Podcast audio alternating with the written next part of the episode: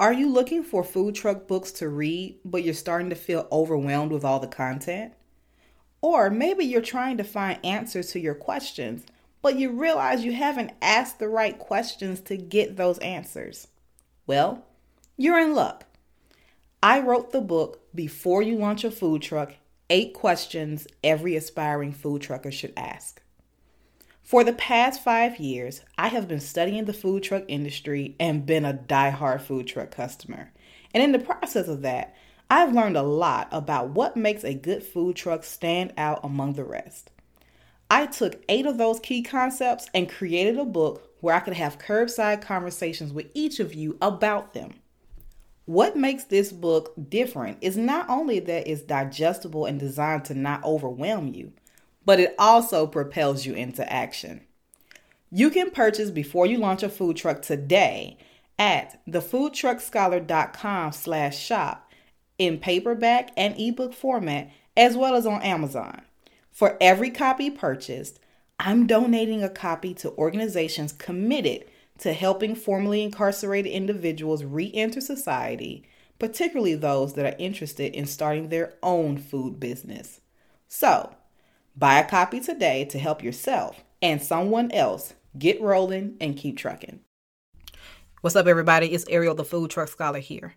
If you are a food truck owner in the United States, you can get a permit now to operate at a rest area.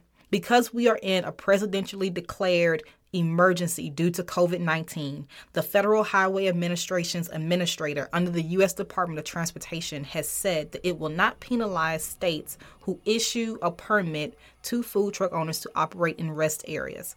And why are they doing that, you ask?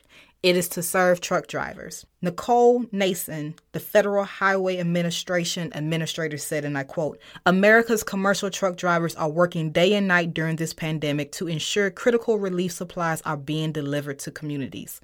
I am grateful to our state transportation partners for bringing this idea to the department and for their leadership in thinking outside the box.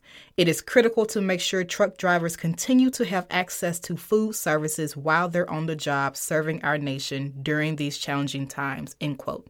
Now, to be clear, this is just temporary. Once the presidentially declared state of emergency is over, this policy and this notice will end as well. In fact, once this emergency is declared over and states fail to go back to the normal policy of not allowing food trucks to operate at rest areas, they can face penalization. So now is the time to, to jump on this opportunity while you can. I have the link to the full news article posted on the Food Truck Scholar Facebook page and on Twitter. Please check it out, and hopefully, this could be a source of income and revenue for many of you who have lost a lot of potential income from festivals and events. I'm Ariel, the Food Truck Scholar, signing out. Be safe, practice social distancing, and I'll talk to you soon.